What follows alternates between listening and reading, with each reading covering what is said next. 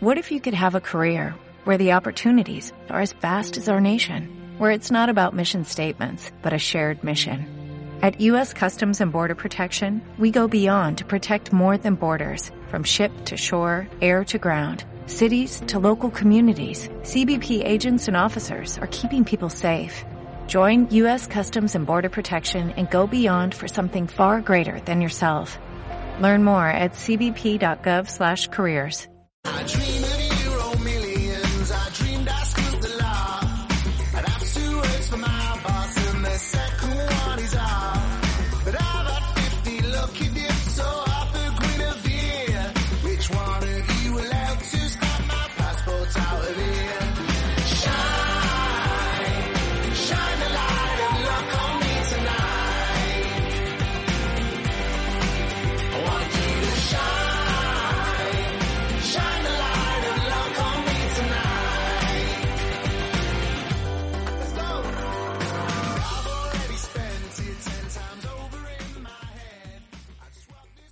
Bienvenidas y bienvenidos una semana más a Raco Taroncha, vuestra tertulia de baloncesto. Una semana que con esta montaña rusa que, estamos viviendo más, más en caída que, que en subida, las cosas como son. Después de dos, dos partidos, una victoria en la prórroga contra Partizan de Belgrado y una derrota que sucedió ayer contra el Madrid de prácticamente casi 20 puntos y un partido en el que casi no se compareció. Retomamos la actualidad de Valencia Basket, no sin antes eh, recordar también que en cuanto al equipo femenino que volvió, que volvió a jugar esta semana, eh, disputó dos partidos con victoria eh, contra el Barcelona La Fonteta de un re- resultado de casi 60 puntos y eh, un triple ganador de Cristiano Ubiña en, en las últimas siete décimas hizo que Valencia ganara en Cádiz Laseo y se mantuviera en lo más alto de la clasificación empatando con Zaragoza, eh, Avenida y Guernica. También eh, Girona tiene un partido menos, por lo que si ganará a lo mejor se pondrían por delante. En cuanto a la actualidad del baloncesto masculino, eh, tenemos aquí a los contertulios del programa, como siempre, a Raúl Rodenas y Miguel Domènech. ¿Qué tal? ¿Cómo estáis? Pues bien, no sé. eh, si te refieres a mi vida, bien. Si te refieres a mi estado emocional con Valencia Basket, pues bajo mínimo. Raúl. Bien, semana de vacaciones para mí, en lo particular, eh, pero en cuanto a baloncesto, un auténtico drama. Menos mal que, que Cristino Ubiña le dio por darnos una alegría eh, al final eh, sobre la bocina, pero, pero bueno, en lo que respecta al masculino, pues creo que, que vamos a hablar largo y tendido ahora. Sí. También tenemos aquí con nosotros a un, a un tertuliano VIP, podríamos decir, ¿no? Porque esta es la tercera temporada y repite de nuevo el gran Benja Metal Jamil 25. ¿Qué tal? Bienvenido de nuevo y muchas gracias por estar.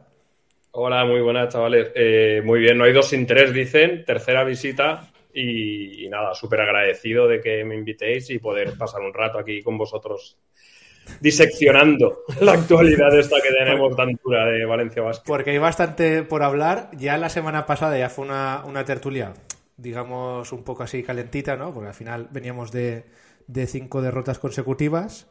No han sido siete derrotas consecutivas. Aún no sabemos por qué realmente, por la victoria que, que hubo en Belgrado.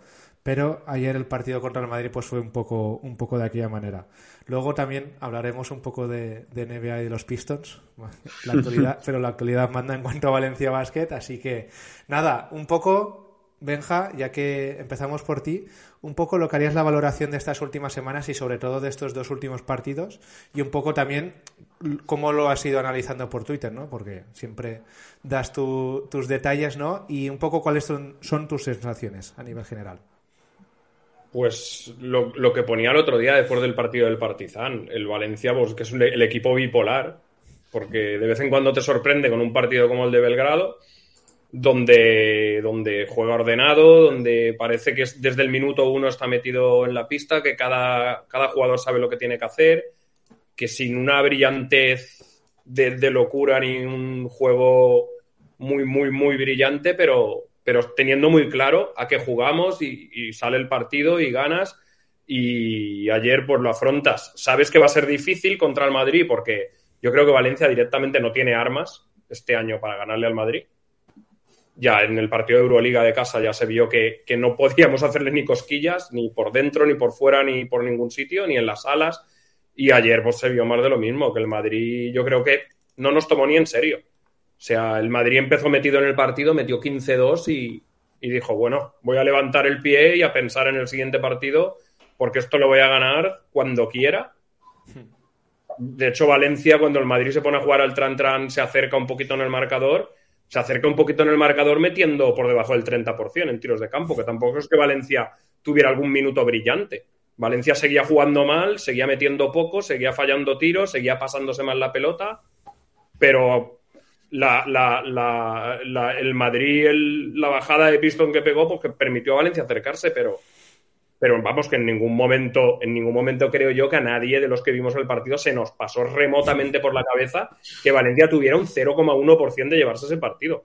Madrid cuando metía la tercera, ya no te digo la cuarta ni la quinta, se, iba a 20 puntos arriba con la gorra y nos trató de equipo pequeño ayer. Nos jugó como le juega un equipo pequeño a, a guardar fuerzas, a pensar en el siguiente partido y, y como seguidor de Valencia Basket de muchos años, pues muy triste porque ha costado mucho tener un estatus que tiene Valencia Basket y llegar a, a ser un, uno de los equipos grandes y que te traten así y, que, y dar una sensación tan de equipo pequeño es, es muy triste.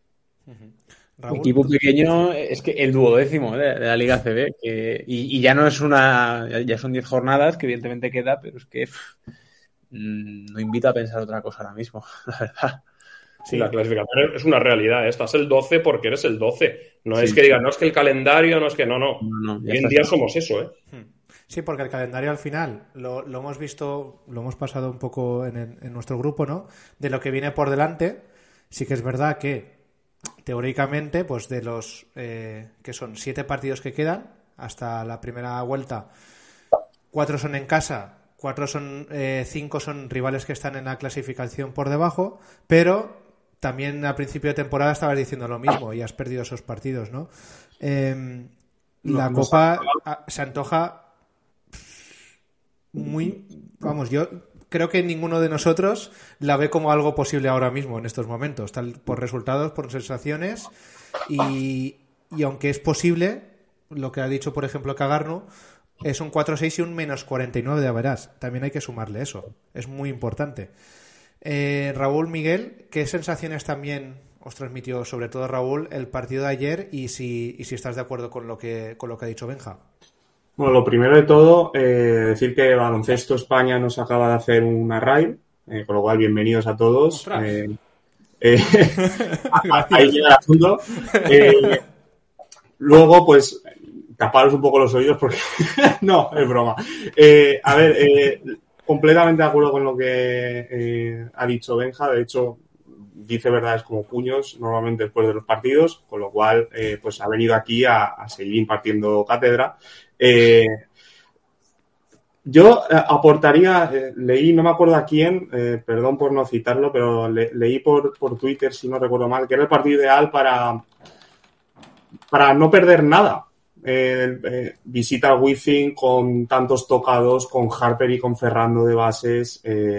Eh, era el típico partido donde debías proponer algo distinto y, y, no tenías nada que perder más allá de la imagen que podías mostrar. Pero es que ni, ni aún así, Valencia Basket, mmm, entiendo lo que dice Benja y también lo comparto. Creo que este año en plantilla no tiene cómo hacerle daño a un Madrid con dos torres ahí dentro. Eh, en otros años con Dulevich y, y Toby, pues eh, sí que podías abrir el campo con ellos acertados desde el triple, pero ayer Dulevich estaba completamente fuera de partido y Alexander es lo que es. Eh, con lo cual, eh, y no parecía haber más, más alternativas al margen de eso, con lo cual, eh, partido duro, duro de ver. Os admiro a los que por lo que por distintos motivos no lo pudisteis ver. Pero eh, la realidad, como decís, es que estás el duodécimo, que la Copa del Rey está negro, no, lo siguiente, y que eh, es un fracaso para un club como Valencia, el tercer presupuesto del ACB, es un fracaso eh, que, a estas alturas de, primeros de diciembre eh, estés mirando la, las cuentas para, para, ir a la Copa del Rey. y salvo sorpresa te vas a quedar fuera. Sí, eh, y, también quería comentar, Miguel, te, te, pregunto a ti, el, el, tema de que de los últimos siete partidos han perdido seis, de los seis con una imagen bastante mala en la mayoría, pero mm. ¿qué, ¿qué pasa en partidos como Partizan o, por ejemplo, Olympiacos e incluso Efes, que digas, ostras, este partido como ha dicho Benja al principio, sí que se ha competido, sí que ves que hay ciertas cosas, pero luego llegan la mayoría de partidos y son partidos en los que no se juega nada, eh, con parciales muy, muy malos. Eh, ¿qué, qué, qué, pasa? ¿Qué crees que puede pasar en, yo, en, el equipo? Yo, mira, voy a, voy a hacer un comentario de barra de bar, como si estuviera comentando el Mundial en, en, en tiempo de juego de la cadena COPE. Eh, no, a ver, yo creo que Valencia Basket fluye eh, contra rivales que no tienen cogida la medida ni el estudio tan profundo a un equipo como, como Valencia. ¿no? Que, que Valencia, quiero decirte, Valencia cuando está pudiendo hacer partidos de baloncesto buenos, cuando Valencia puede fluir, cuando Valencia puede hacer un juego de correr, tampoco diríamos aquí que somos los Phoenix Suns de Mike D'Antoni, ¿no? Pero Valencia Basket pues, es un equipo que cuando corre juega más, juega más liberado, puede conseguir tiros librados y ahí, cuando ha entrado al partido con una serie de condicionantes donde quizás los mejores jugadores de Valencia pueden brillar, pues se mantiene en partido y cree, ¿no? También, pues quizás coincide también que Valencia ha ganado partidos donde no ha tenido ningún tipo de presión. Pues, por ejemplo, Valencia va al Pireo, Valencia va al campo del EFES, o incluso el partido del Fenerbahce, que no lo ganas, pero es mejor partido que más de una victoria que ha conseguido Valencia esta temporada. Y bueno, esos partidos donde no tienes un rival que te estudia tanto y donde te dejan hacer, pues te puedes crecer. Pero la realidad es que cuando Valencia Basket se enfrenta a un escollo mínimamente exigente, es un equipo blandito que se hace pequeño y que sobre todo no encuentra soluciones. Entonces, todos los partidos que plantean un mínimo desafío, tanto de banquillo como de mostrar algo de ensamblaje, acaban siendo un acaban siendo un hueso para Valencia. ¿Por qué? Porque al final es un equipo débil a día de hoy. Sí, y, y una de las, de las claves, eh, también pues, por redes, ¿no? Con Benja y también nosotros que hemos, hemos ido poniendo, hay, hay varias, varios factores, pero uno de ellos es que tus tiradores tirar, tiran, pero no meten ni al arco iris, como es el caso de, de Clemen Prepilic, que no sé los porcentajes, creo que Benja los había sacado, pero en Liga Clemen no, no llega al 20% en triple. No, bueno, tengo en el total de la temporada, en el total de la temporada, lo tengo aquí delante por si hacía falta algún dato, Clemen está en un 18,4 en triples.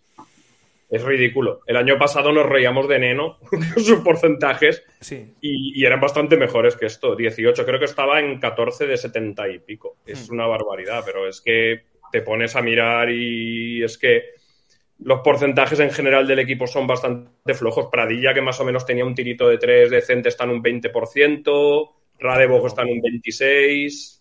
Claver, que es un tío que consistentemente tira un 45% en su carrera, está en un 35%. Están todos bastante por debajo de, de su nivel. Incluso Boyan está tirando ya un 37, un 38. Lo de Boyan es, es para dedicarle un capítulo. Sé que habéis hablado muchas veces de Boyan pero la última canasta de dos de Boyan en ACB fue en el segundo cuarto contra Tenerife. Boyan no, me, Boyan no mete una canasta de dos en el, la segunda parte en Tenerife, no mete una canasta de dos contra Unicaja y no mete una canasta de dos Hostias. contra el Madrid. Es, es, sangrante. O sea, sé que ayer no era el mejor partido para jugar dentro y para postear, pero, pero es que Boyan, que, que a, mí me da, a mí me da pena verlo así. Yo a Boyan lo quiero un montón. Es un tío que está aquí desde los 19 años, que me ha hecho súper feliz en una pista de básquet y no quiero que acabe así en Valencia Básquet. No quiero que acabe, porque es que no va mejor. Yo prefiero que salga, que salga, que termine donde tenga que acabar y luego le retiramos la camiseta, le hacemos mil homenajes. Pero yo no lo quiero ver acabar así en Valencia Básquet, porque es que. Es que no. Es, es, es que ya te digo que lo quiero tanto que es que no me gusta ir a hablar mal de él, pero es que. Es que no se sostiene que tu 5 de referencia, porque el otro, Kyle Alexander, imagínate, pero peor aún. referencia no mete una canasta de dos, hmm. no la mete. Sí, porque Dubi sí que estábamos comentando, eh, lo comentamos la semana pasada, el porcentaje de evolución en su tiro, ¿no? que ahora mismo esta temporada estaba haciendo 50% de 2 y 50% de 3. Seguramente tras estos partidos a lo mejor ya haya superado el de 3 que el de 2. Ayer hizo lo mismo. hizo un 0 de 3 en cada, en cada baremo. Claro, pero el tema es que ayer, por, por tema de que estás contra Tavares y contra Poirier, tiene sentido. Y contra Madrid normalmente lo ha hecho. Es algo lógico. Pero que contra Unicaja, en un partido que también fue malo, Tenerife la segunda parte fue malo, no sea tu referencia, es un problema. Pero es que tu suplente no es ni referencia su, supliendo a Dubi. Es que directamente no está, no está apareciendo, porque tampoco lo está poniendo, pero el rendimiento que ha dado es de lejos bueno. Papi es el que está haciendo esa función también en Euroliga de, de ser el 5 que sí que te aporte eso que no te dan el resto, ¿no? Pero aún así ya estamos eh, desorganizando un poco al equipo, ya Papi es de 5, eh, luego Claver que estaba jugando el momento que ha jugado de 4, ya no está jugando de 4, sino otra vez de 3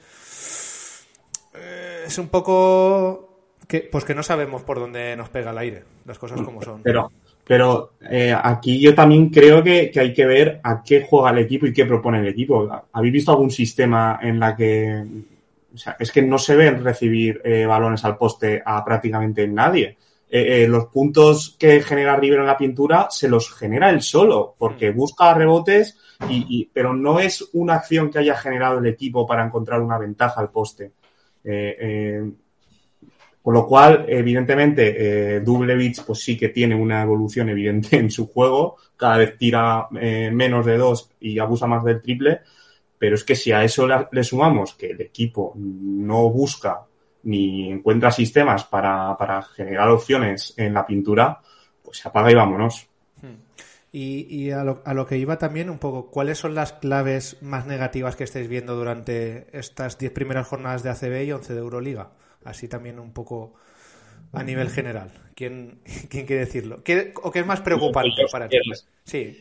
A ver, yo las claves, pues un poco en tu posición por posición. En la dirección, parecía que este año con cuatro bases, aunque sabías que Martín no lo ibas a tener hasta febrero, te cubrías un poco las espaldas con los otros tres incluso yo de primera sin conocer a Radevos, porque yo la Champions League no la veo. Por mucho que Vidorreta diga que es la mejor competición del mundo, no. no me da para ver la Champions League y yo a Radevos no la había visto jugar nunca. ¿eh? Y, pero yo pensaba por, por, por, un poco los cuatro highlights que vi que podría ser incluso una opción más al base. Y yo digo, bueno, este año en el base vamos sobrados, pero ni, a ver, si ahora lo, piensas, a toro pasado todos, somos toreros. ¿eh? Yo lo veía mejor de lo que lo veo ahora, porque Sam el año pasado ya se perdió cerca de 30 partidos. Sam todos los años se pierde partidos. Era, utópico pensar que Sam no iba a tener alguna lesión este año. Y, de hecho la ha tenido y parece que sería. Eh, Martín hasta febrero no lo tienes y ya quedas un poco a, expensas de, lo que hagan Jones y Harper. Jones ha salido muy bien, pero claro, si Harper no se adaptaba, sabías que ibas a tener que sobrecargar a Jones, que se ha lesionado también, Radebog no da al base, por lo tanto en el base es la primera carencia gordísima que tenemos, una ausencia de dirección muy grande. Eh, el otro día ponía yo por Twitter también el dato este de canastas asistidas, que habla un poco, se puede entender por ahí un poco lo que es el movimiento de balón y, vamos a menos. Con Ponsarnau era algo que se hacía muy bien y lejos yo de, de hablar muy, muy, muy bien de Ponsarnau, pero era algo que se hacía muy bien. El Valencia Vázquez jugaba bien a básquet en ataque, movía muy bien la pelota.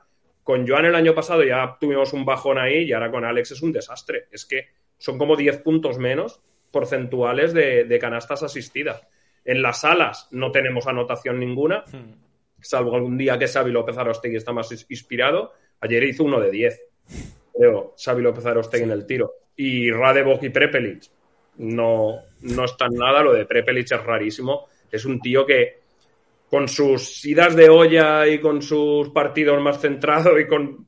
Pero siempre ha metido. Siempre ha metido consistentemente sus 14, 15 puntos. Es algo con lo que se cuenta. Y no, y no, esos 15 puntos de Prepelic no están. Radebog no aporta nada en ataque. Claver prácticamente no tira. Eh, el otro día en Belgrado le vimos recibir debajo de la canasta con ventaja para y nada, es que entre que se levanta, la dejan tablita y todo, es que no, no las terminaba. Es, es muy lento. Puerto en ataque está metiendo hmm. consistentemente, pero. Tira poco también. Pero tira poco y no, no, es un tío que le puedas pedir 10 puntos por partido a Puerto.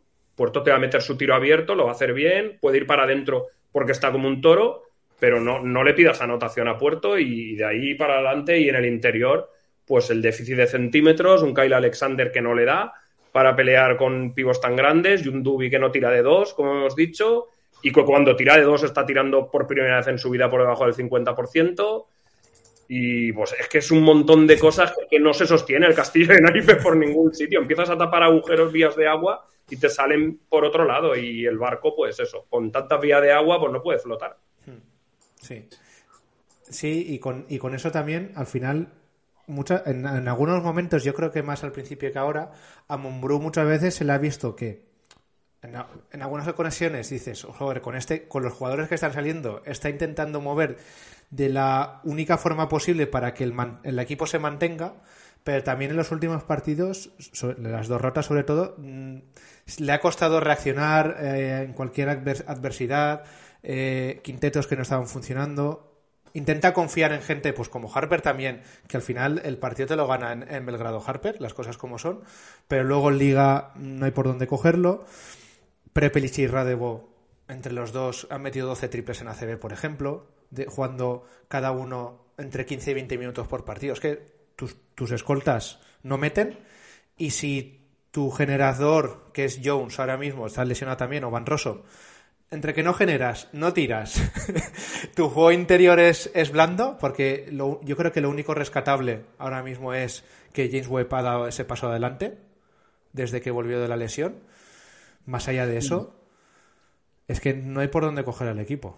A ver, yo, es, a ver, el repaso que ha hecho Benja creo que es cierto, básicamente porque viene a recurrir a, la verdad, ¿no? Que es que todo está mal en el sentido de que lo cojas por donde lo cojas. Si quieres ver por el juego interior está mal, si lo quieres ver por el exterior está mal, si lo quieres ver por el banquillo está mal y todo, ¿no? Yo creo que también viene pues ya de una plantilla que el año pasado eh, no cumple los, bueno, no cumple los objetivos, lo que queramos decir, pero no es una plantilla que, bueno, que le vino una Virtus de Bolonia y se la comió, se la comió, se comió la Virtus al Valencia, quiero decir.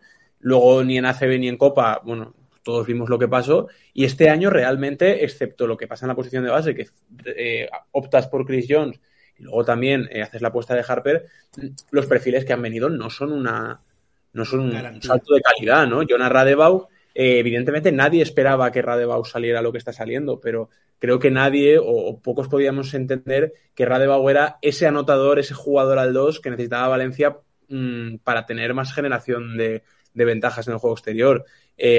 la posición de 3, que creo que era una posición que defensivamente vas bien, le hacían falta puntos y no ha reforzado al 3, porque te has ido por un 4 como James Webb, que sí es un buen jugador, pero quizás no es el perfil. Y luego para mí ya está el punto de los puntos, ¿no? que es el fichaje de Alexander, que es un fichaje que ni entendí en julio, ni entendí en agosto, ni en septiembre, y que ahora que lo estoy viendo lo entiendo menos. ¿no? Súmale que quizás tu esperanza era que Alex Monbrú eh, mm, tuviera una buena proyección como entrenador, y yo lo veo ya un entrenador que está, yo lo veo sobrepasado a Monbrú, o sea, yo lo veo sobrepasado de que... Mm, lo que transmite a nivel de comunicación no verbal y lo que ves en la pista es de un entrenador que todavía no sabe por dónde empezar y lleva ya dos meses de competición y esos dos meses de competición son 21 partidos oficiales, ahí es nada. Y al final, pues el tiempo pasa, los equipos cada vez van avanzando, van mejorando y yo no veo mejoras en Valencia Basket desde que empezó la temporada. Sigo viendo un equipo anárquico, sigo viendo un equipo que en estático es una lágrima, sigo viendo un equipo que más allá de sobrecargar a Chris Jones, eh, no encuentra consistencia en sus líderes y veo que los partidos pasan y, que pues al final ahí están los resultados, ¿no? Eh, creo que en Euroliga el 5-6, pues me parece una marca que, que venga, va, el uno por el otro no es una mala marca para el equipo que tienes, vamos a decir aquí las juegas por su nombre, también conoce partidos, no hay de momento tampoco nadie hundido, pero lo de la CB es, para mí es una debacle lo de la CB. Sí, porque en Euroliga al final un 5-6 podría ser 6-5 perfectamente, ¿no? Pues al final el partido de las Bell o incluso el del Zalgiris. Aún así estás luchando. No sé ni cómo, porque al final tú, tú miras sensaciones, eh, resultados y tal, y dices, ostras, vas 5-6, que es un partido del top 8, pero no sabes ni cómo. Pero en ACB es que vas con un 4-6 con un balance muy malo. Es que el, el Obradoiro te, pasó ayer. Un Obradoiro que hace dos semanas estaba con dos partidos ganados solo. Y también hay equipos que se han, que se han reforzado abajo y tú, mm, al final también qué valoración hacéis de lo de eh, el rescate de Ferrando. La semana pasada se hizo oficial, eh, ayer ya jugó, pero no se dan cuenta de los errores que pueden cometer, es decir, ¿por qué? Porque es debido a eso, porque Chris Jones no lo tienes, a Van Rossum tampoco, a Hermanson tampoco, y estás tirando solamente con Harper, que no es un base al uso, y con Ferrando, que eh, cortas la proyección de, de Leporo. ¿Qué opináis, ¿Qué opináis también sobre eso y un poco las sensaciones esas de, de no querer solventar los, los errores que has podido cometer en la planificación de la temporada? Yo es que parto de que yo creo que no, no se creen que han cometido errores. No, no lo conciben. Eso. Partamos ya de ahí, que no se equivocan y ya está, y no, no lo van a corregir. Y, y lo de ya traer a Millán Jiménez, yo entiendo que tiene problemas físicos. Sí, continúa teniéndolos. Hmm. Porque, porque, vamos, ha jugado un minuto en toda la temporada. No sé, y Ferrando, pues espero que ahora sí que le den bola. Pero como vuelva Jones y se quede Ferrando de tercer base para jugar tres minutos o cinco minutos por partido, yo lo veo una cagada. Porque estaba jugando muy bien en Melilla, estaba teniendo responsabilidad, se estaba haciendo jugador y no sé hasta qué punto aquí entrenando solo y jugando poquito, pues no le estás cortando la progresión y es un poco pan para hoy y poco y, mucha hambre para mañana. No lo sé. Es que no, no, sé qué tiene que pasar para que vayan al mercado. Está, yo cuando vi una plantilla de 15 jugadores ya sabía que ahí estaba todo, que las respuestas tienen que salir de ahí, que hay que hacer una autogestión. Sí que veía bien que era una plantilla donde prácticamente todos los jugadores pueden jugar en dos posiciones y por ahí lo veía un poco más acertado pero, pero no, no, no, no lo van a rectificar. O sea, no lo han hecho en situaciones mucho más graves en otros años, con muchas más lesiones y no espero que lo hagan ahora tampoco. Es ir gestionando. Mumbrú, como dices tú, yo lo veo sobrepasado también. Y cada vez que sale a decir lo de que la respuesta está en la alquería, es que le baja hasta el tono de voz. Yo creo que lo dice porque sabe que lo tiene que decir, pero ya, ya no se lo cree ni. Está como resignado a, bueno, pues es lo que hay y, es esto, y ya está, no, no lo sé, yo soy muy, muy poco optimista en eso. Te, iba, la, siguiente pregunta creo que me, la has medio eh, respondido, pero ¿qué, ¿qué, crees que, o sea, ves capacidad de reacción, ves eh, qué, qué, va a pasar con Valencia Basket eh, a medio plazo, corto medio plazo? Porque eh, estaban comentando, llevan una conversación por el chat que yo ya me he perdido. no me da tiempo ni a. Ni a Ahora tiene un ratito paralelo, tío, en el chat. Pero, no, no, seguir, ¿eh? Por favor. Y, segura, y seguramente eh, con, con, su, con, con, su nivel y con sus razones. O sea, porque además es gente que está aquí siempre. Eh, eh, comentaba, creo que era Cagarnu. Cagarnu. Cagarnu, leyenda, que, leyenda. Que, que bueno, que el, no entrar en la Copa del Rey es, es, algo re, realmente eh, que, que, no ve, bueno, no vivimos desde, desde el 2011. 2011, 2012 con Paco Olmos. Que te cargas al entrenador por no entrar en Copa te, del Rey. Te cargas al entrenador. Esto lo hemos hablado aquí muchas veces, que si eh, Valencia Basket eh, el objetivo es la Copa del Rey competirla, eh, pues bueno, no entrar en la Copa del Rey no, no es que no sea cumplir, o sea, es que es, es que es, entrar en la Copa del Rey no es un objetivo, es que es un es una obligación, que eso estamos todos de acuerdo aquí, eh, y no entrar es, es, es un fracaso y, y, como dice Benja, eh, a veces no se entiende que, que, desde el club no se perciba eso como un fracaso y como que se han equivocado y, y que no Yo pasa te, nada. Te voy Pero... a hacer una apuesta, Raúl, con ¿Eh? la Copa. Para mí un fracaso es lo que hiciste el año pasado. Un fracaso es ir y no competir. No, pero, pero, mira, yo no estoy de acuerdo con lo que se dice, no, para ir y hacer el ridículo en cuartos no voy. No, tío. Valencia Basket tiene que estar ahí siempre. O sea, tiene que estar ahí no, siempre. No, por eso lo digo, por eso lo digo, que para mí ir y no competir ya es un fracaso. Imagínate, Imagínate no, ir. Claro. Pues, Imagínate no ir, es peor todavía, es no entregar pues, el libro. Eso, mi, mi, pregunta eh, es, eh, en el caso de que Valencia Basket no entre en, en Copa del Rey, eh, ¿creéis que va, van a haber cambios? Yo, no. Yo creo que si no entran en Copa, el último precedente, Paco Olmos por los aires. Si pasaría o no, no lo sé. Yo creo que sería muy grave. Sería un, un objetivo de los obligatorios no cumplido y, y, sería muy grave. Que si no te metes en la Copa y en Euroliga estás 50%, pues ya que valoren ellos. El año de Ponsarnau peligró la Copa y se decía, no, no, como vamos bien en Euroliga, yo no creo que lo echen. No lo sé. Yo, yo sí que creo, aquí todos somos de Valencia Basket y todos queremos mucho al club y, y todos queremos lo mejor para Valencia Basket. No, no somos de los de cuando peor mejor, aquí ninguno, no creo. No, no. Y, y ojalá mejorara todo y fuera todo bien, pero de verdad, yo estoy en un... Veo, veo al equipo estos años sumido en una mediocridad que ya no sé si quiero meterme en la última jornada en la Copa, ir, que me toque el Madrid, que me hagan lo de ayer. Yo creo que así no, a lo mejor para que haya una catarsis aquí, nos tenemos que quedar fuera de la Copa y a lo mejor hasta fuera de los playoffs. Y, y que, y que, es- que, es- que yo que sé, que reviente todo, o que vaya, o que, Fuera- o que sea algo, o que Fuera de los verdad playoffs, fuera de los playoffs, ¿desde qué año? Es que ahora no lo recuerdo, pero sería un Pues fuera de Ricard playoffs. Casas. Sí, Pablo Lasso, Pablo Lasso. Que es el, el- Pablo Lasso y luego Ricard Casas, 2004, 2005, 2005, 2006. 2005-2006. Para tener un poco en cuenta que en los últimos 15, 16 años no había sucedido y, y encima tú disputando una Euroliga que al fin- al final tienes un, un cierto presupuesto y todo eso, ¿no? Para un poco entender las, las circunstancias. Eso Yo es una lectura que, que comparto, eh, Benja. Es una lectura que comparto. Eh, yo, por ejemplo, eh, evidentemente hay cosas que, que dices, llegas por lo menos a- al, al mínimo exigible por, por algo de decencia, ¿no? Y si en febrero hay 200 personas que quieren ir a Badalona a ver a su equipo a la Copa, que vayan, o por lo menos que, que ya que has pagado lo que has pagado por el pase, tener partidos de playoff.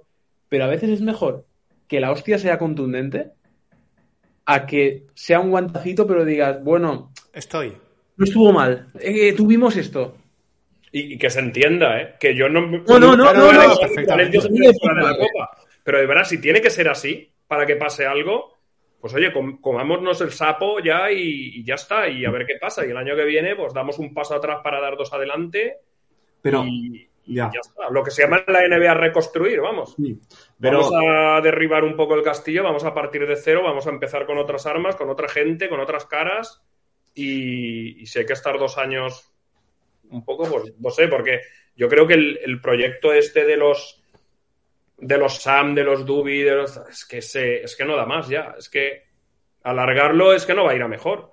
Es que va a ser lo que he dicho antes de Dubi, es que va a ser feo el final de Dubi en Valencia Vázquez si seguimos así va a acabar teniendo a toda la gente. Y digo Dubi por decir un- uno de los estandartes de lo que ha venido siendo Sí, Valencia al final el equipo va, va a la baja. Tú imagínate un, pues una referencia como, como es Dubi, que a lo mejor acabe sin playoff o sin copa.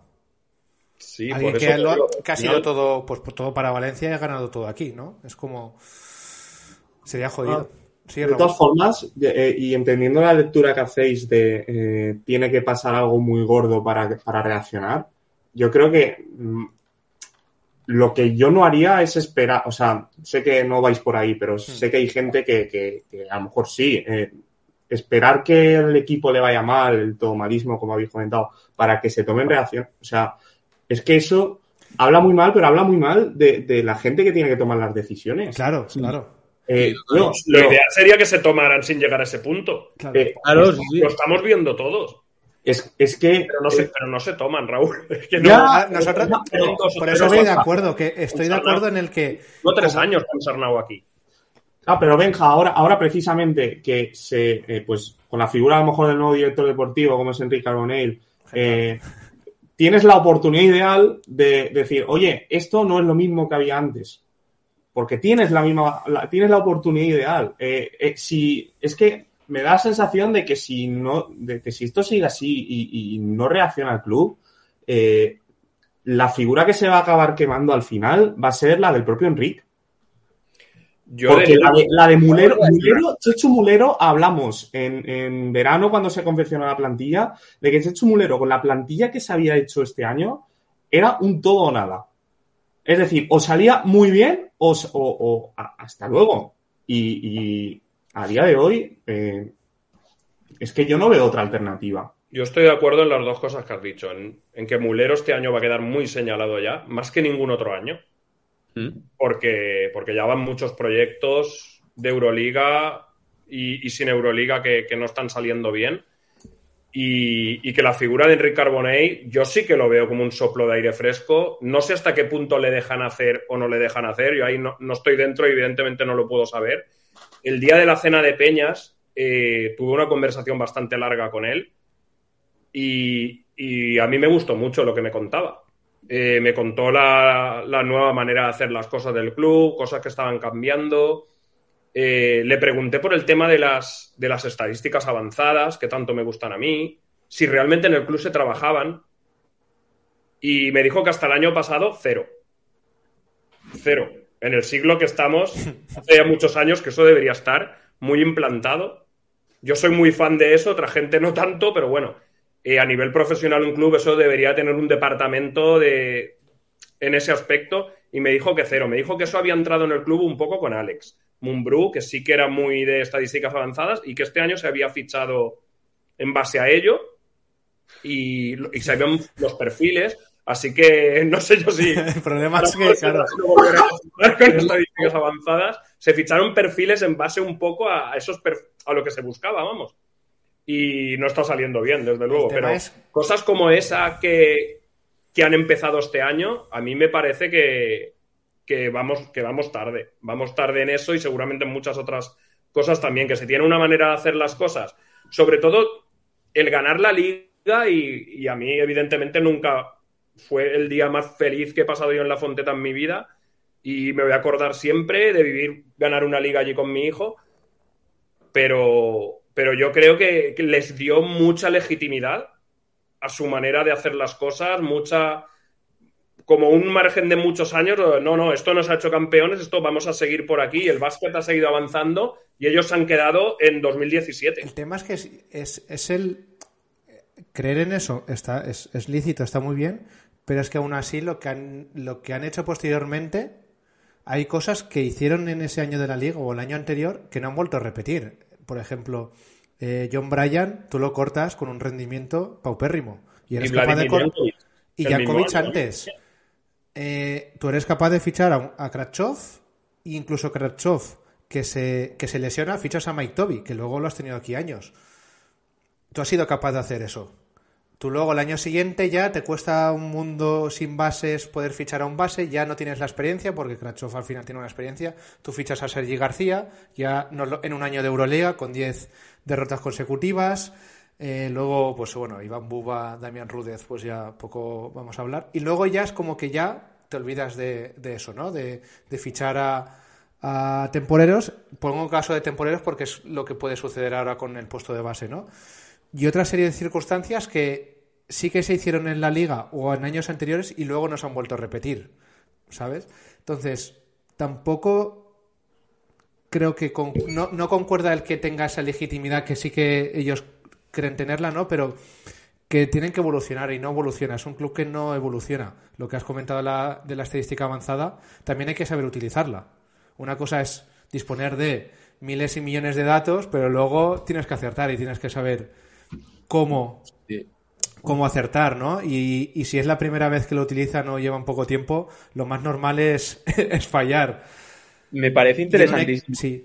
lo que has dicho, Benja, de la estadística avanzada. Primero, porque si el entrenador es el que tiene que introducir esa cultura de, de- de datos y de innovación dentro del club, eh, para mí, mm, ojo, yo no digo que no esté bien incorporar esos perfiles al staff técnico, a mí eso me encanta, pero no creo que sea el entrenador el que tenga que darle el chute a eso. El entrenador tiene que ser un líder y, liderar muchas cosas, pero evidentemente una secretaría técnica debe contar con esto. No, y que Mumbrú es el que acaba de, es el que acaba de venir.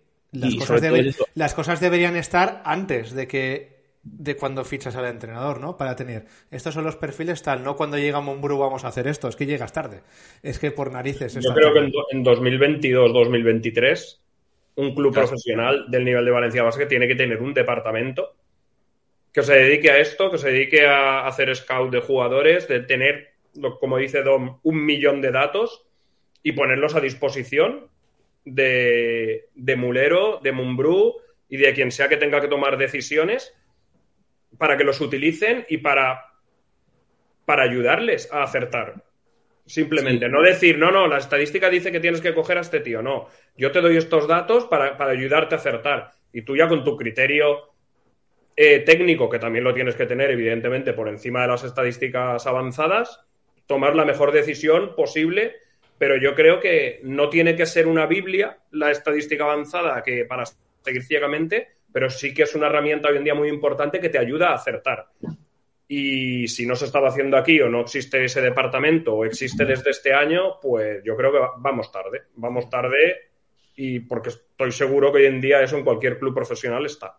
Sí, de hecho, ya no solo que esté internalizado, que lo puedes externalizar, que haya agencias. Por ejemplo, tienes al Manresa trabajando con Vasquero Seno, por ejemplo, y el Manresa estás hablando de uno de los clubes con el presupuesto más bajo de España. Y ya no es solo empezar a trabajar eso. O sea, ya no es solo incorporarlo hasta el año pasado, es que mientras, desde que empieces a utilizarlo hasta que respiras esa cultura, eso no es cosa de una temporada. eso no es cosa de una temporada. Entonces, mmm, con más motivos entiende eh, ya no solo la plantilla de este año, sino el desequilibrio que ha habido en los últimos años y sobre todo la carencia de, de, de ciertos perfiles y de, y de atino con, determinados jugadores y, y, determinados roles que este año parecía que le dabas una vuelta al calcetín, pero el calcetín acababa siendo lo mismo, ¿no? Entonces, pues bueno. Yo al final un poco desde la liga nos veo como, como no sé, típico señor jubilado que estamos todo el día frente a la tele, ¿no? Como si fuera aquí eh, Vicente Maroto de la que se avecina, ¿no? Estamos ahí de, de, desganados y que al final hace falta, ¿no? Que se abran las ventanas, se airee todo y que el club vuelva a ser atractivo, ¿no? Quizás hablando aquí de la catarsis, mmm, quizás no estaremos tan lejos de necesitar un golpe de timón como el que se dio en 2009. Porque al final eh, la Fonteta está empezando a caminar y, y, y lo preguntaban antes tiquismiquis, ¿no? De, de, de, del, tema pitos y del tema de, afición. Es que al final ni sufrimos ni dejamos de. O sea, ya, es ir a ver el baloncesto, pero.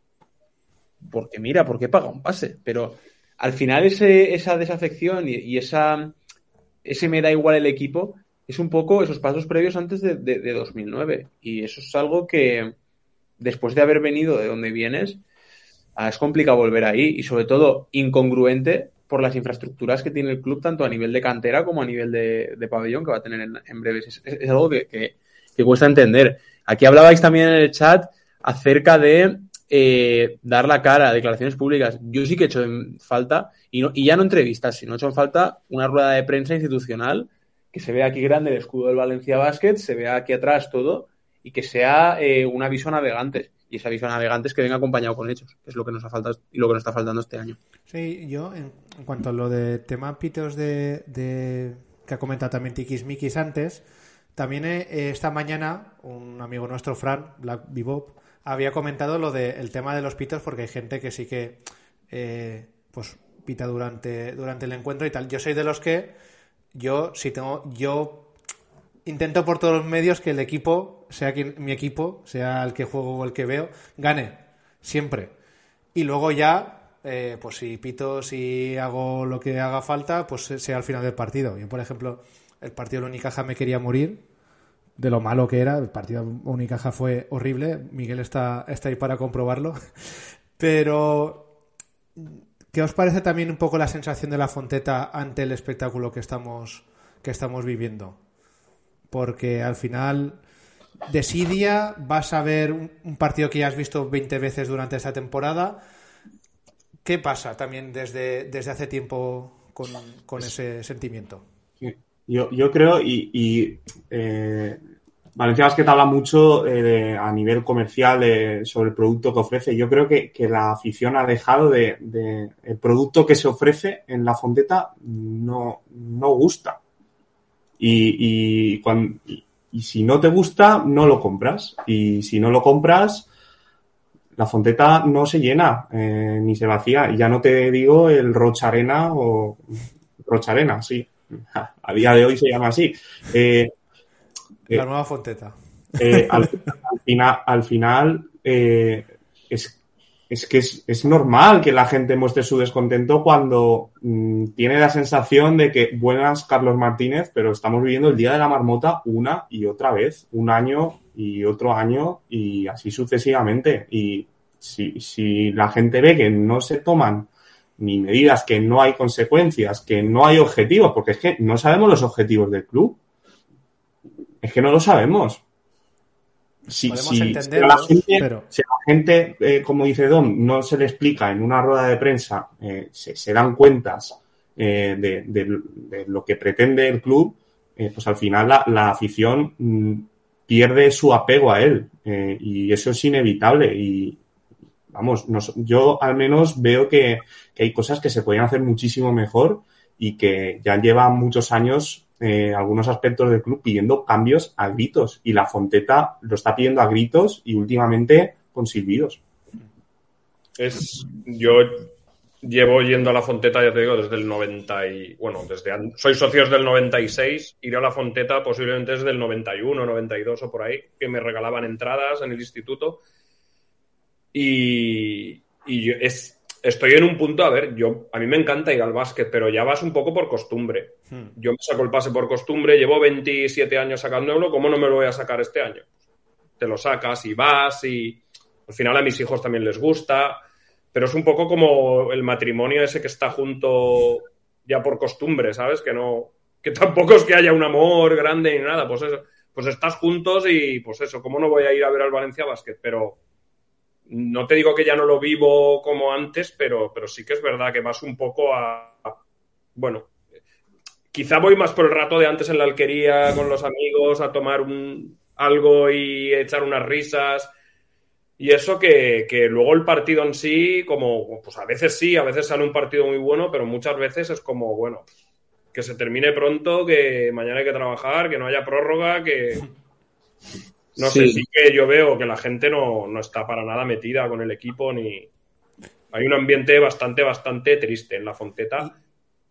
Sí, y a lo que voy también, que, que también es independientemente de que sea Eurocup o Euroliga, sino más el rendimiento de- del equipo y de lo que hacen desde el club, ¿no? Porque hemos tenido años, también con Perasovic, con, con Pedro Martínez, que aun jugando Eurocup, la Fonteta apretaba, quería que quería ver al equipo, se notaba, y luego en Euroliga ha sido, y es que dices, bueno, un partido más, ¿no? Y, y creo que se ha entrado en la dinámica muy peligrosa de que esto es un partido más y de 8.000 personas que entraban entran 5.000. Y dentro de Bien. poco, 5.000 sobre 15.000 es, un porcentaje muy bajo. Es decir, También te digo, Borja, que la Eurocup igual romantizamos porque de la Eurocup nos acordamos de, de las fases finales y de los partidos apretados bonitos, pero al final, mm, de cara al aficionado, mm, si el equipo no va, da igual que sea un partido de Eurocup contra, no sé, el Ratio Farmul, que es un poco el, el derby de la Eurocup para Valencia Basket, hasta, mm, hasta un partido de liga regular de, de Euroliga. Si el equipo no transmite, mm, y tú vas un poco a ver a Valencia Basket, te da igual contra quién juegue. por si eso, el por eso, a eso voy, a eso voy. O encuentras los motivos en el rival, que yo creo que es un poco lo que nos hace ir este año Euroliga, o si vas a ver a tu equipo, no, no vas, ¿no? Ah, Comentaba antes Cagarnu, el domingo vamos por aplaudir a Margasol. Pues, pues, habrá aficionados que, que- el motivo por el cual ir un domingo por la mañana a la Fonteta sea aplaudir a un jugador del rival, no sea ver a su equipo. Es algo peligroso. Y un poco enlazándolo, una de las cosas que sí que creo es que yo creo que, que quizás, eh, hablando de descontento de la afición, que es algo que, en redes sociales se, se dice mucho, pero luego en los partidos no, no pasa nada, sí que es verdad que creo que esa desafección y ese sufrir o no sufrir que directamente ni voy, afecta a que en la Fonteta no hayamos visto nada contundente, por decirlo de alguna manera, porque sí que es verdad que yo creo que si la afición estuviera más mm, le importase más las cosas, creo yo, eh, se pitaría, mm, por ejemplo, el día del, Unicaja, yo creo que la bronca hubiese sido más grande, ¿no? Que, que yo creo que fue una, que cerró una semana horrible. Pero está tanto el nivel de me da igual lo que está pasando con el equipo, que es lo peor que puede pasar. Porque si alguien se enfada es porque, alguien- porque esto le preocupa, pero si no se enfada es porque ni me preocupa. Que, que quizás nos vamos a quedar sin esa imagen contundente, ¿no? Que, que creo que, que es una imagen que, sin hacer yo aquí nada de esto, de todo malista y destruir, creo que es más fácil eso que, que darnos la palmadita en el pecho cada semana. También, eh, ¿no- ¿quieres comentar algo, Raúl? Bueno, iba, iba a comentar que no sé hasta qué punto eh, esa indiferencia eh, es causada por, por, eh, los actos del club. Es decir, eh, un aficionado mm, ya no se queja porque sabe que no va a pasar nada. Con lo cual, creo que ese es un debate que, que todos deberíamos pensar, nosotros y el club incluido, porque es que si, esa, si se muestra esa indiferencia, es que es un síntoma inequívoco de que la gente no, no, no es que haya dejado de importarle Valencia Basket, no, es, es que simplemente sabe que ¿para qué va a pitar? ¿Para qué se va a cabrear? Si no va a pasar nada. Sí, hasta que pase algo, que es lo que comentamos. Si no pasa nada, algo gordo tendrá que pasar para que cambien las cosas. Es como lo único, a lo mejor, a lo que se agarra mucha gente, decir, que caiga esto por su propio peso y cuando ya no haya más otra cosa, pues un giro radical y, a ver qué pasa. Pero creo que eso tardará en producirse. Y no sé yo, yo os, voy a, os, voy a, hacer una pregunta y, si pasase, eh, que por una parte ojalá no, pero por la otra sí, porque así me devolverían el dinero del, abono. de la Copa del eh, Rey. Correcto. Si nos quedamos fuera de Copa del Rey, que es algo que ahora mismo es realista que pase, de hecho es lo más normal del mundo, ¿vosotros creéis que pasará algo? En plan, eh, decisiones, cortes, fichajes decir sí, no, ya está. Una cosa, Dom, lo he preguntado yo hace unos minutos, pero. No, no, pero, quiero decir. No quiero algo directo. Es que nos liamos mucho hablando, Raúl. Pasarán yo cosas. Eh. yo, yo creo que sí. Yo creo que es un. Es como un. La primera nota seria de la temporada es esa. Y, no, no, llegar al aprobado en, en, un examen tan importante, eh, yo creo que va a pasar y, y debería de pasar. Yo, creo que sí. O sea, es que, no concibo otra. O sea, quedarte fuera una Copa del Rey, ¿eh? Yo lo veo. El, máximo presupuesto de la ACB. O sea, por favor. Yo lo veo como el abono condicionado de Copa, ¿no? Pues eh, suspensión condicionada a lo que hagas en Euroliga. Si en el momento que, aunque no llegue esa Copa, en Euroliga, por ejemplo, a todas estas 5 o 6, pongamos que estás 7-8, no van a pasar cosas. Es decir, irá condicionado a lo que en Euroliga estés entre el 8 el 10, 11. Pero el año de Ponsarnau, Borja, pasaba, hubo este debate, porque la Copa estaba en chino y, en Euroliga más o menos el equipo estaba pues, ¿Y qué pasó entre, luego? El, entre el 6 y el 10. ¿Y qué pasó luego? No te quedaste sin, sin, el top 8, sí, pero, pero el debate era ese, pero aquel año el top 8 tenía premio. Era este año estar el noveno, el décimo, el sexto, aparte del valor que le demos, que tiene mucho mérito, estar peleando ahí en el top 8 de Euroliga, que yo creo que es algo por encima de lo exigible a este Valencia Basket, a esta plantilla, eh, no tiene ningún premio, no es un objetivo a la altura de jugar la Copa, es simplemente el dar buena imagen en una competición, nada más, no te va a dar nada más hacer top 8. Entonces yo creo que este año el quedarte fuera de la Copa es todavía más, si cabe, más negativo que aquel año de, Jaume.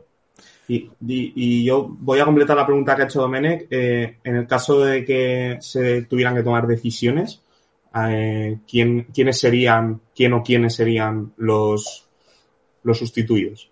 ¿Quiénes deberían o quiénes creeríamos que serían? Las dos cosas. Primero lo que pensáis que va a pasar.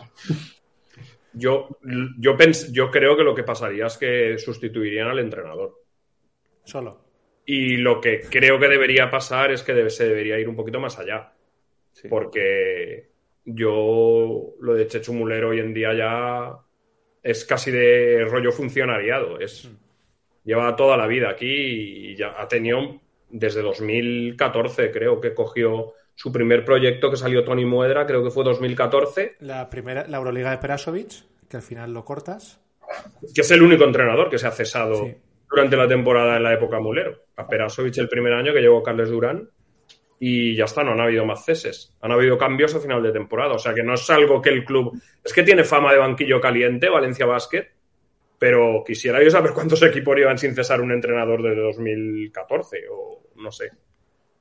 Es lo triste, ¿eh? eres un banquillo caliente, pero no por exigencia interna, sino porque eh, buscas proyectos de un año y como que como eres tan inmóvil a la hora de tomar decisiones. Eh, al final acaban, acaban hasta Eres, lineal, es que eres lineal. Y sobre todo, quemas los entrenadores que, que porque al final Valencia se ha cerrado la rueda de entrenadores nacionales. Y claro, de esa rueda cada año se va saliendo uno.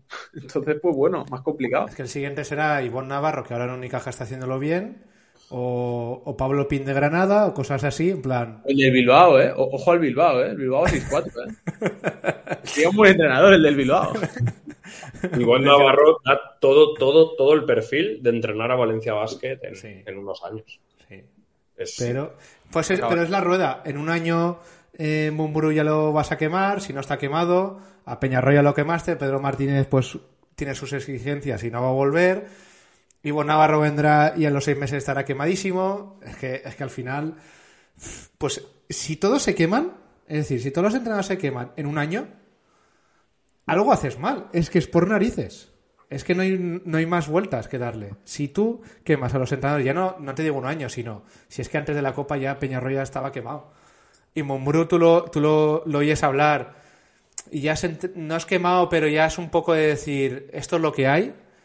Ostras, es que por cojones tienes que darte cuenta de que algo haces mal o no tienes el poder suficiente para cambiar las cosas durante la temporada, sea por directriz de, la propiedad o por lo que sea, que creo que tam- también sabemos un poco de, eso cómo funciona. Raúl VBC lo dice, quien establece las directrices, pues va más por ahí, ¿no? Que por otra cosa. Eh, para cambiar de tema irnos a la, a la previa de los dos partidos, eh, que jugamos contra Maccabi y, y Girona, antes de nada, una pregunta que me ha hecho mucha gracia, que a ver si lo tengo por aquí.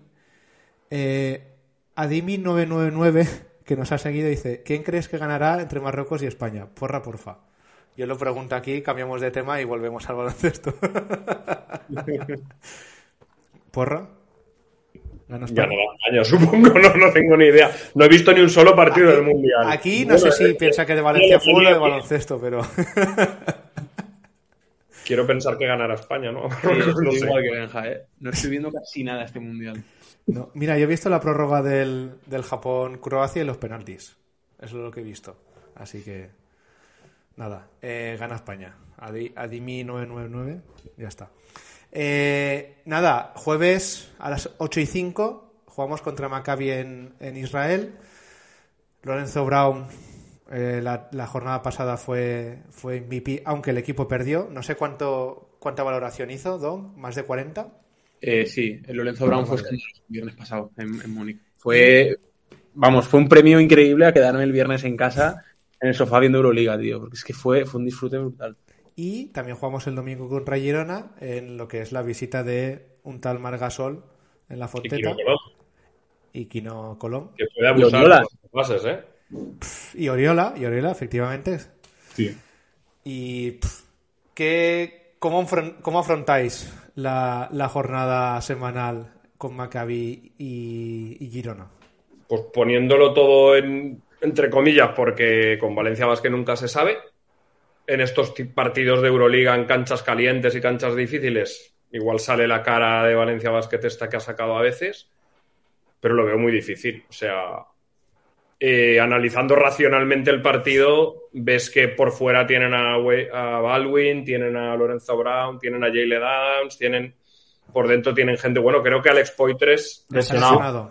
Cuatro meses caído, mínimo. pero o sea, tú ves las armas de un equipo y otro y yo creo que debería ganar Maccabi, aunque Maccabi en la clasificación está parecido a nosotros, o 5-6 o 6-5 también.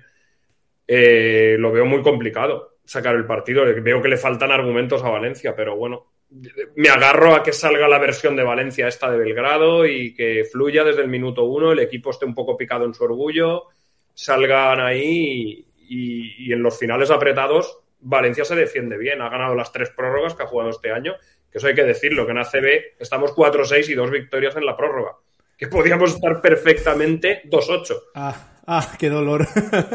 Sí, Sobre todo la de la peña, ¿eh? sí. Fue la Sí, eso un fue un partido- poco atraquillo, ¿eh? Eso fue un poco atraquillo, pero bueno. Lo, lo compartía, creo que era Biblia ver- verdinegra, de aún así 4-6, y yo lo pensé y digo, hostia, pues menos mal que nos dieron el, el empujoncito aquel, porque es que si no eran 3-7, ¿eh? Y el del domingo, pues no lo sé. Valencia yo creo que de 10 veces que juega en casa contra Girona debería ganarle 9, en condiciones normales, pero, pero no sé cómo llegarán. Si- si- yo creo que si ganamos en Tel Aviv contra Girona la liamos. Porque, y si no, pues puede ser lo contrario. Pero no quiero pensar en un partido reñido, que Girona coja una renta de 10, 12 puntos y, y se enrarezca el ambiente en la fonteta y se líe y empiecen los silbidos y no lo sé, pero puede pasar, puede pasar perfectamente el domingo que, que se líe, que, que el equipo no tenga un buen encaje un parcial o algo y, la fonteta empieza a silbar y a ponerse todo el mundo nervioso y, y sea un- una cagada gorda porque esa sí que nos deja fuera de la copa ya 100% perder contra Girona. Sí, sí. No. Si pierdes contra Girona ya. eh, igual, igual es que eh, hablar de la Copa, sí, o sea, sí, con todo el respeto a Girona, eh, pero si Girona te gana en casa y te pone 4-7, igual eh, nos flipamos pensando en Copa del Rey. eh. Ahí lo dejo. Igual Sí, no, no es, no es a la Copa lo que hay que mirar. Si ya creo que, que ya nos flipamos pensando que aún hay opciones de ir a la Copa cuando tienes que ir a Gran Canaria y a, y a Vitoria. Uno de esos tienes que sacar, ¿eh? Sí, sí. Sí, sí. Es que si no Con sacas- nueve, con nueve victorias de la Verats que tienes, no te metes. Claro, también tienes que ir a. Granada, que es un Granada que está por encima tuya en la clasificación. Sí. Es que lo que tiene que- estar el 12. Hay más equipos por encima que por debajo, ¿eh? Sí, porque... Es como sí, el calendario de los Pistons, que yo siempre veo, joder, este es difícil, este es difícil. Es que cuando estás el último, te todos son parecen- difíciles. Joder, no me toca uno más fácil que yo nunca. Claro, tú dirías, bueno, Gran Canaria y Vasconia son los que están por encima, pero es que dices Granada también y tienes que ir allí. Y luego los otros cuatro partidos son en casa, pero es que eh, Pero ¿quién te históricamente, que no lo harías en casa? En cualquiera. Si es que- históricamente tú contra el Fuenlabrada puedes perder en casa. Porque Sí, eres es que así. Valencia Basket no te ha dado este de momento la certeza de que ningún partido puedas decir este lo ganamos seguro. Y capaces, capaces somos de- del jueves eh, liarla en, en- en Israel, que yo creo que es algo que no va a pasar, porque Maccabi va 4-1 en casa y es difícil. Y después de eso, que, que Girona nos toque la cara. Es que puede pasar, ¿eh? es que no. Mm, mm, Y, y- y yo siendo muy generoso pensando que en Israel se, se va a hacer un buen partido, porque al final, eh, de los últimos siete partidos, mm, el- la victoria en, en Belgrado ha sido como el oasis en el desierto. Sí, Un es- espejismo. es- puede ser espejismo, puede ser. Es que en Euroliga fuera de casa, menos el partido contra la Virtus, desde que fuiste a Turquía han sido buenos partidos. Con sus, con sus cosas en ataque, en defensa y tal, pero bueno, has competido, has ganado contra el EFES, has co- competiste muy bien contra Fenerbahce, eh, ganaste en el Pireo, has ganado Partizan. Puedes decir cosas positivas, pero luego ves toda la trayectoria que hay por detrás y es, es, es horrible, ¿no? Eh, Raúl también comenta, comenta sobre Maccabi y Girona alguna cosita más. Sobre Maccabi, pues opino igual que vosotros. Creo que es que lo, lo vería un milagro ganar eh, allí. Eh, pero bueno, también veía milagros ganar en, Belgrado o en, el Pireo y, se ha sacado el partido. Eh, creo que donde Valencia tiene que poner. No me gusta nunca que mi equipo priorice y no creo que una plantilla con el presupuesto de Valencia tenga que priorizar, pero si hay un partido importante esta semana que no puedes fallar es el del domingo contra, contra Girona, con lo cual pues bueno, eh, todo lo que no sea sacar ese partido me parecerá me parecerá increíble, la verdad. Y como increíble sería también ganar en, en, en Israel, con lo cual, bueno, ya veremos qué pasa. ¿Veis un MVP de Margasol el domingo? Y de Kino Colom, ¿eh? No, No, eh, yo de, en Kino no había caído y Benja, Benja lo tenía ahí entre, entre Benja. Kino Colón contra Harper o madre mía, o sea, eh, ojo cuidado, eh. A mí, me, a mí me da miedo porque, porque es que nos puede hacer un roto. En Sí, un sí, Vasconia malo casi nos hace un roto Kino Colón jugando cinco minutos al Trantran. En su momento hace dos temporadas, yo no quiero imaginármelo ahora, pero bueno. Y Aito, a ver, quieras o no el Girona, por ejemplo, un partido contra Gran Canaria, creo que fue, perdieron en la prórroga. Sí, a ver, Girona, Girona tampoco está bien. ¿eh? O sea, No está bien, pero que, que Valencia tampoco y al final estás ahí. Por eso digo que, ojo el domingo, domingo después de un viaje, por la mañana, mm, veremos, veremos. Eh, ya para ir finalizando, Alex JM14 dice, me estáis deprimiendo y encima soy de los Rockets también. Ánimo. Pues mira, podríamos cogerte a ti, a Benja, poneros en una arena y el que gane se queda con Wembanyama. Es un derby ya, Houston-Detroit. Llevamos tres años pegándonos por ser el peor equipo de la NBA. Yo creo que casi todos los años nos ganan, ¿eh? Es que está muy mal, ¿eh? Y ahora se han unido los Spurs. Ya les tocaba. Ya les tocaba. Hombre, van a hacer la de- he leído un, un artículo que ha- querían hacer la de Tim Duncan, ¿no? En plan, vamos a ser, vamos a tanquear a muerte o en Mayamma y, y primeros. Pero bueno, eso ya se verá. ¿Crees que seréis los primeros en elegir el año que viene, Benja? No, eh. Es que conforme está el tema de la, de la lotería en la NBA ya, aunque quedes el, Ya, el también peor equipo, creo que, creo que tienes un 12,5% de probabilidades. Sí. De hecho, No creo que los cuatro peores equipos tienen las mismas. Creo que lo reestructuraron. Antes era un 25, Sí. es un 12 y medio, un 13, no sé, es muy poquito. O sea que aun siendo el peor tienes prácticamente una entre nueve de, de sacar el número uno, así que no sé si compensa. Sí que te garantizas como mucho un top 4 si eres el peor. Así que no sé. Yo es que veo que difícilmente vamos a poder salir de ahí, ¿eh? ni, ni queriendo, no. Vamos, que no lo estamos haciendo aposta, ¿eh? Podía parecer, pero no. ¿Qué coño tanqueamos? Que no, que no. Que no tanqueamos, hombre, que yo estoy viendo todos los partidos, que eso no es tanquear, eso es que no da para más. Es que eso es como. Hay equipos que dicen, no, se están dejando llevar, tal, no es que. Voluntariosos. Esto, esto es lo que hay. Los Lakers parecía que podía acabar así, pero bueno, están remontando con, con No. Davis. Los Lakers no podían acabar así porque el pick de los Lakers lo tiene Pelicans. Es verdad.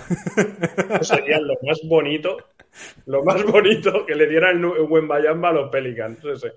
Buah. Madre mía. Davis se está encargando de que eso no pase. Casi prefiero que vayan los Pelicans Wembayama por las risas y por el humor que a Detroit. Hostia, Wembanyama y, y Zion Williamson, ¿no?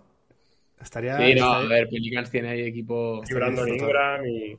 Nah, Sí, bueno. sí, no, Pelicans tiene pues, pues lo que lo que sacaron por Davis, pues, pues, ha crecido todo. Para, para finalizar, de comentar brevemente que nos hemos quedado sin tiempo para chicas, lo hemos, lo hemos comentado al principio. El siguiente programa hablaremos, ya seguro. Y eh, solo decir que el miércoles juegan contra Polkovice a las 7, en un rival que está, que está igual que, que Valencia en la clasificación con 3-1. Y también el sábado a las 7 y cuarto contra Guernica, que está en la misma posición en la clasificación. Así que son dos partidos bastante importantes para, para subir o no en la, en la clasificación. Jueves contra Maccabi, domingo contra Girona y nada, poco más que decir. Creo que ha sido un programa disfrutón. Alguno a lo mejor se ha, se ha hundido más en la miseria con lo que hemos comentado, pero al final es, es un poco la realidad de lo que está, de lo que está pasando y así lo tenemos que, que contar. Benja, como siempre, muchísimas gracias por, por haber estado con nosotros. Gracias a vosotros, un placer, como siempre. Y Raúl, Miguel, placer como siempre y, y nos vamos hablando. Vamos hablando cositas. Chao, un placer y muchas Venga. gracias, Benja, por estar otra vez aquí con nosotros. Un placer a todos los del chat. Nos vemos. Hasta luego.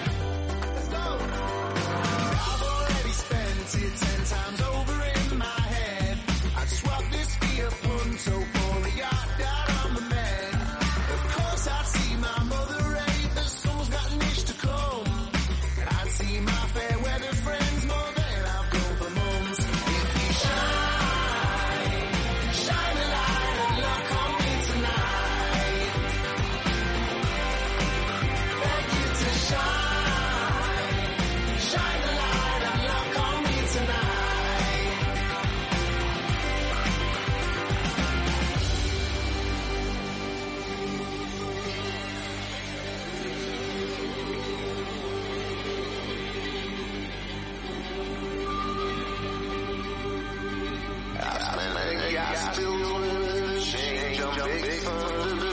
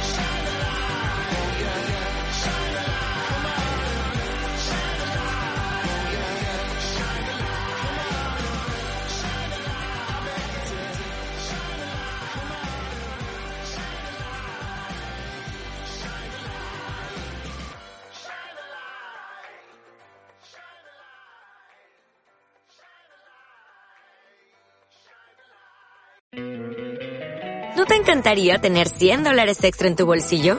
Haz que un experto bilingüe de TurboTax declare tus impuestos para el 31 de marzo y obtén 100 dólares de vuelta al instante. Porque no importa cuáles hayan sido tus logros del año pasado, TurboTax hace que cuenten. Obtén 100 dólares de vuelta y tus impuestos con 100% de precisión. Solo con Intuit TurboTax. Debes declarar para el 31 de marzo. Crédito solo aplicable al costo de la presentación federal con TurboTax Full Service. Oferta sujeta a cambios o cancelación en cualquier momento.